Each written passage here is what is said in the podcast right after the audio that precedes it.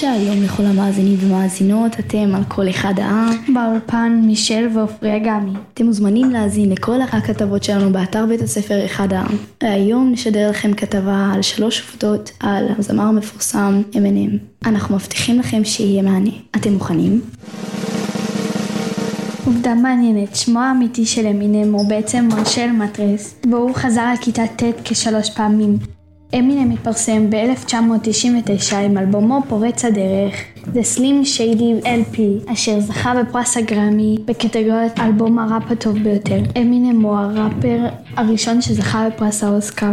באחד השירים הנפוצים שלו הוא השמיץ את אמו על כך שהייתה מכורה לסמים ולתרופות הרגעה, והיא תבעה אותו על סך 10 מיליון דולר. מה שנחשב אצלנו כ-40 מיליון שקל. מטרס עורר עניין רב בציבור היותו ראפר מצליח, והן בגלל משפחתו וחייו האישיים. הוא ניסה פעמיים לקימברלי האן סקוט, אותה הכיר בתיכון. בשנת 2000 קים ניסתה להתאבד ולתבוע את אמינם על השמצה אחרי שתיאר את המוות האלים שלה בשירו קים. הזוג התגרש לראשונה בשנת 2001, אבל ניסה שוב בינואר 2006. לאחר מכן הם התגרשו שנית בדצמבר אותה השנה.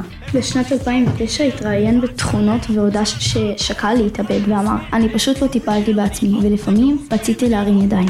לאחר שאמינם שחרר את האלבום אינפיניט ב-1996 ניסה להתאבד בגלל חוסר הצלחתו של האלבום וכרגע יש לו כשתי בנות, אחת כבת 30 ואחת כבת 28 אז תודה רבה שהאזנתם, נתראה בכתבה הבאה